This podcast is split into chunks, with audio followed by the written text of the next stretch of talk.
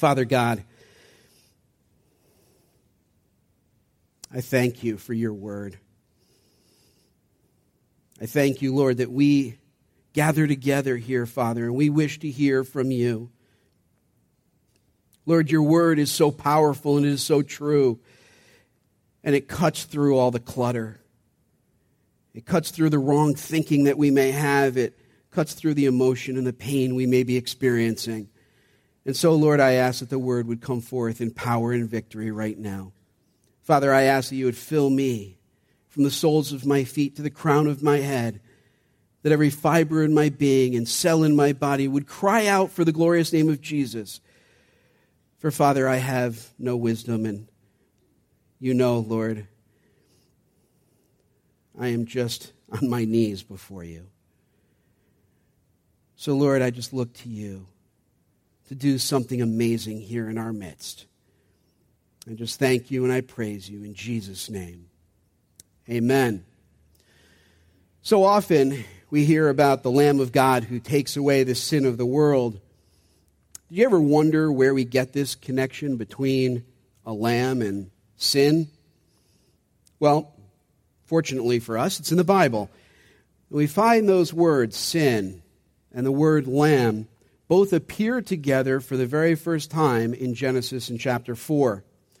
Neither words appear before, but they appear in that first chapter together. As you may recall, in chapter 4, we have the sons of Adam and Eve, that being Cain and Abel. As we know, Abel was tending sheep, and Cain was a farmer tending to the fields. The Bible tells us in verses 3 and 4 that Cain brought to the Lord an offering of the fruit of the, ground, and Abel brought an offering of the firstborn of his sheep. The Bible continues in telling us that God found Abel's offering to be acceptable, while he didn't find Cain's offering to be so. Cain was very angry about this, so God tells them tells him that if he isn't careful, sin is crouching at the door. God says that Cain must rule over the sin, lest it overtake him. Of course, we know that this story ends. Cain kills Abel in a fit of rage. Here in the Bible, we have the first mention of a sheep and sin together in the same place. The offering by Abel of the sheep was acceptable. The offering by Cain was not. But it wasn't the nature of the offering itself, it was the condition of the heart that made that offering. Cain became angry that his offering wasn't acceptable. Yet the fact that he was angry was what made the offering unacceptable to begin with. He gave out of a heart that was expecting something in return. There were strings attached. The offering of sheep, of a lamb, was acceptable. Yet sin prevented the offering of grain to be acceptable. God knows the condition of our hearts. I want to fast forward here a few chapters to the next time that we see the love of God expressed in the sacrifice of a lamb.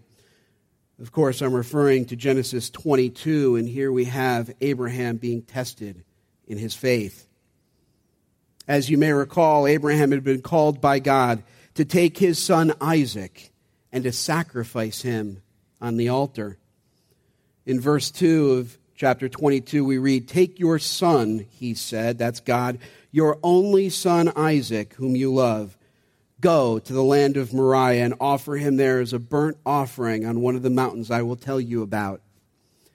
So Abraham obediently follows the command of the Lord, trusting that God's ways are greater than his own ways, and knowing that God is a promise keeping God, and that God would uphold his promise, that Isaac would continue the promise of the line to many generations.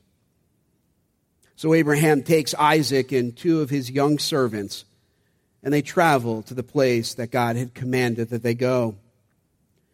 Once there, Abraham takes Isaac and says to the young men who came with them, Wait here. The boy and I will go over there to worship, and then we will return. Abraham knew that God was going to restore Isaac in one way or another. And then we have an absolutely amazing conversation that is recorded for us starting in verse 7. Then Isaac spoke to his father Abraham and said, My father. And he replied, Here I am, my son. Isaac said, The fire and the wood are here, but where is the lamb for the burnt offering? And Abraham answered, God himself will provide the lamb for the burnt offering, my son. God himself will provide the lamb. Continuing in verse 9, when they arrived at the place that God had told him about, Abraham built the altar there and arranged the wood. He bound his son Isaac and placed him on the altar on top of the wood. Then Abraham reached out and took the knife to slaughter his son. But the angel of the Lord called to him from heaven and said, Abraham, Abraham. And Abraham replied, Here I am. And then he said, Do not lay a hand on the boy or do anything to him. For now I know that you fear God, since you have not withheld your only son from me. Now that seems really curious to me, your only son. Was Isaac Abraham's only son? Ishmael was born first. But yet there was something special that is being communicated here. The Hebrew term only son is the very same words that we see in John 3:16. We know that verse, for God so loved the world that he gave his only son, only begotten son. Here we see why Isaac is special. The one and only son here is the son of the promise. Isaac is the son of the promise that fulfills the covenant that God cut to bless Abraham. Jesus is the son of promise as the Messiah. The story in Genesis 22 concludes with verses 13 and 14. Abraham looked up and saw a ram caught in a thicket by its thorns. So Abraham went and took the ram and offered it as a burnt offering in place of his son. And Abraham named that place, The Lord will provide. What we see in these scriptures is that it is God that is able to provide the promised land. As much as we, as much as you and I, we want a sacrifice that we can bring as an offering to the Lord, eventually the only sacrifice that is sufficient will not be coming from us to God, but comes from God to us. The Lord will provide for himself a lamb. And that will show the world his love and his compassion towards a hurting world and his way of reaching out to a dying and sinning world to give them hope. That's the only solution. I heard something recently that I really liked. Somebody referred to the gospel as the gospel because you take a pill and you have eternal life. Even if you die, you won't die. And our job as believers is to give that pill to others. Whether they take it or not is not up to us.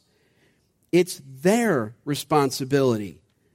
But we are called to give people the gospel, the antidote to sin and death of this world. So we see in just two of these scriptures the shadowing of this connection between sin and sheep, between our offering to God and the necessity of having Him provide for that sacrifice. So I want to jump ahead about 2,000 years ago to an area opposite Jericho. And I want to join a man named John. I'm not really sure that he was a Baptist, but that's what we call him. He's baptizing people and he's calling for repentance. And then suddenly he sees standing before him Jesus. And the first thing that comes out of his mouth is found in John 1:29. Behold, the Lamb of God who takes away the sins of the world. John didn't say, Behold the Lamb of God who takes away the sins of some, the few, this group or that group, but of the whole world. to understand this in context, we must go to the book of Exodus in the 12th chapter.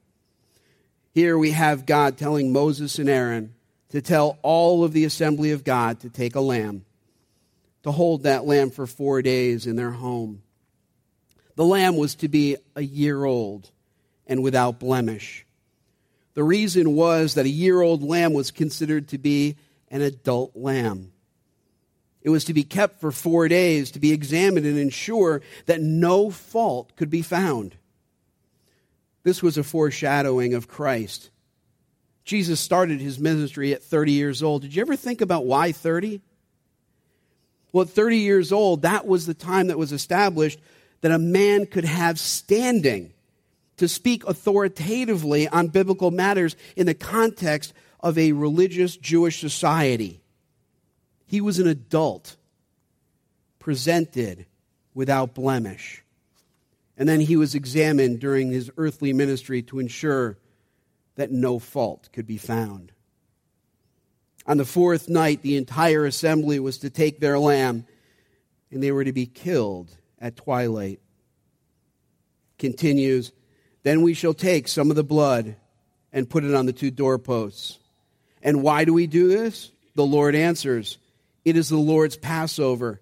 For I will pass through the land of Egypt that night, and I will strike all the firstborn in the land of Egypt, both man and beast. And on all the gods of Egypt I will execute judgments. I am the Lord. The blood shall be a sign for you on the houses where you are. And when I see the blood, I will pass over you, and no plague will befall you or destroy you when I strike the land of Egypt the blood from the blameless, perfect lamb without blemish, that no fault could be found in, was to be placed over the door of the house, and the judgment of God would pass over. And that is what John was saying when he looked at Jesus. Anyone who has the blood of the Lamb, the sacrificial blood of Christ, the perfect Lamb of God, placed on the doorposts of their hearts, if you are truly surrendered to Him, then the judgment of God shall pass over you.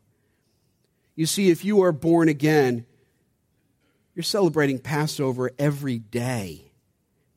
You will not face the judgment of God, not because of something that you did, but because of everything that God did.